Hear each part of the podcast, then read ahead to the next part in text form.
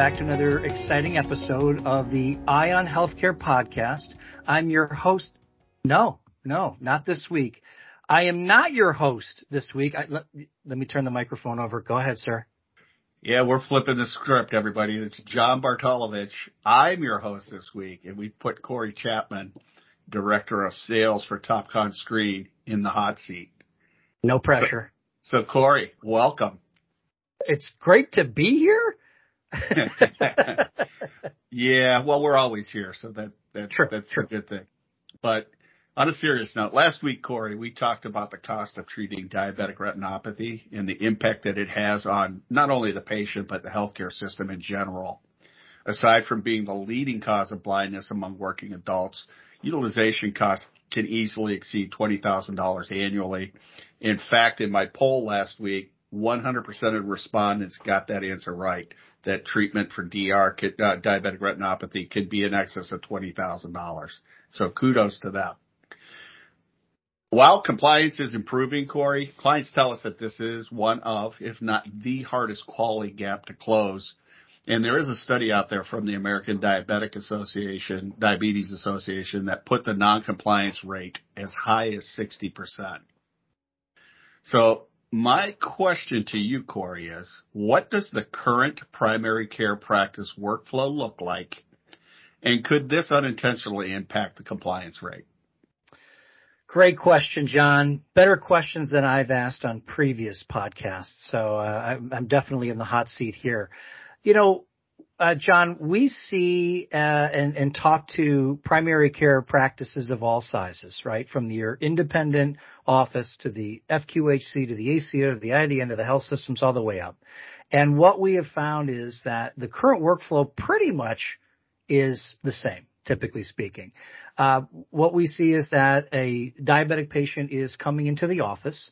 They're getting their other major exams done, including A1C, kidney function test and the foot exam done at point of care. It's where that compliance drops off a little bit, or in this case, a lot, around the annual eye exam because it's not something that's typically offered right there in the office. So as a diabetic's coming in, they're getting their battery of tests done, and then they are being asked to go and schedule an appointment with an outside specialty clinic and go and have that uh, taken care of. So, so what we see in the workflow is either that patient's coming in, they are then making that appointment, they're going to their ophthalmologist, the report is coming back, and everything's great. That's probably in that 40 percentile. You're also seeing that those patients are still getting educated and saying, yes, I will go ahead and make that appointment. And they walk out the door and you just don't know if it happens. They return the next time without a report. And at that point, either the staff has to try to track down uh, the interpretation report, or we're we're right back to where we started, right? So that power that the office has in being able to take care of the um, the patient right at point of care is so important, and that's kind of what we see. Where again, once they walk out the door, you get your fingers crossed, like, are they going to have that test done? So it sounds like, Corey, that the real bottlenecks are are is the patient not only has the patient gone, but is it, did we get the report back? Yeah, I mean, ultimately where we are today is there's been a heavier focus on these gap closures. Again, what we're talking about with compliance here. And so in order to get that little check mark that that particular patient has had their exam, you have to have that report back. So again, in, in a typical office, that patient has to either bring it on the following visit or have it sent over faxed or sent over uh, from the the ophthalmologist office. And some of the bottlenecking around that is kind of leading from that last question. Once that patient leaves the office, there are tons of factors that may stop or slow them down from actually going to see um, uh, an eye care specialist. We've got the social determinants of health. A lot of times we see that there's a concern of another copay having to go to another office or man, I, if I go to an eye care specialist, I might have to have drops. So I may need a ride. I may need somebody else to help or, oh, that, that appointment may take, uh, all morning. Do I, am I able to take off a half day of work? And the one that I, typically lean on because I just do this myself, the squinty eye test, John. They, they're telling me I should get my eyes checked, but I can see okay. Yeah, I'll go, maybe I'll go next time. And there's, and there's hundreds others that are out there, but, but those seem to be some of the major concerns when we talk about this. And then the other part to it, John, is even if those patients do follow through and they are able to go, if that report doesn't come back, now you're asking your administrative staff in the office to chart chase, to spend time on a Friday afternoon calling around all the local ophthalmologists saying, uh, did Mrs. Smith, uh, did, what, what date and time did you do Mrs. Smith is, can you fax it over? And that's time that's taken away from other things that the office should be doing, including patient care.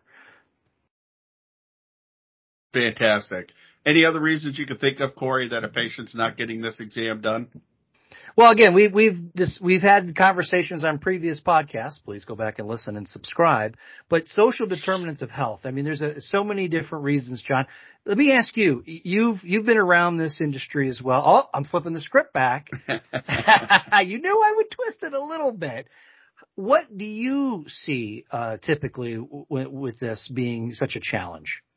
I, I, think you've hit them all on the head. The the one that we probably miss a lot and don't think of a lot is that that that patient may be somebody else's caregiver, and right. they can't afford to take that time off uh, because they may be caring for their children's children, or they may be caring for a sick child, uh, and that impacts their ability to get to other appointments. Having to take off work might cost them their job. So that that's probably the only other thing that that I hear a lot in my conversations. Yeah, to add on to that, John, you know, we, we run numbers a lot here, right? We, we were talking about 60% compliance and, and, and all these different numbers and how many diabetics come to see this office and, and so on and so forth.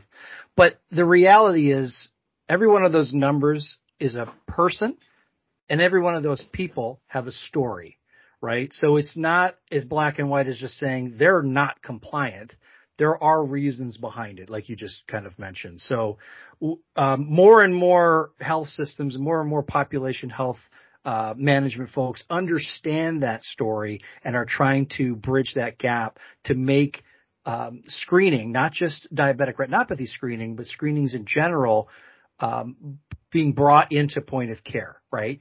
Because we know that um, when we talk about those other diabetic numbers, uh, you know, A1Cs, kidney function, foot exam, we see typically nationally around like 85 to 90% compliance.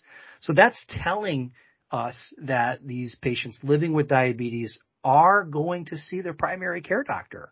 It's when you're asking another, you know, an additional visit somewhere else or another appointment, you know, going maybe across town for something that they're not even really sure why they're getting it done you know, you've already got that patient to come in. They are, they are, you know, sacrificing that time to say, I, I better health. I'm here, you know, Dr. Smith, Dr. Jones, take care of me here.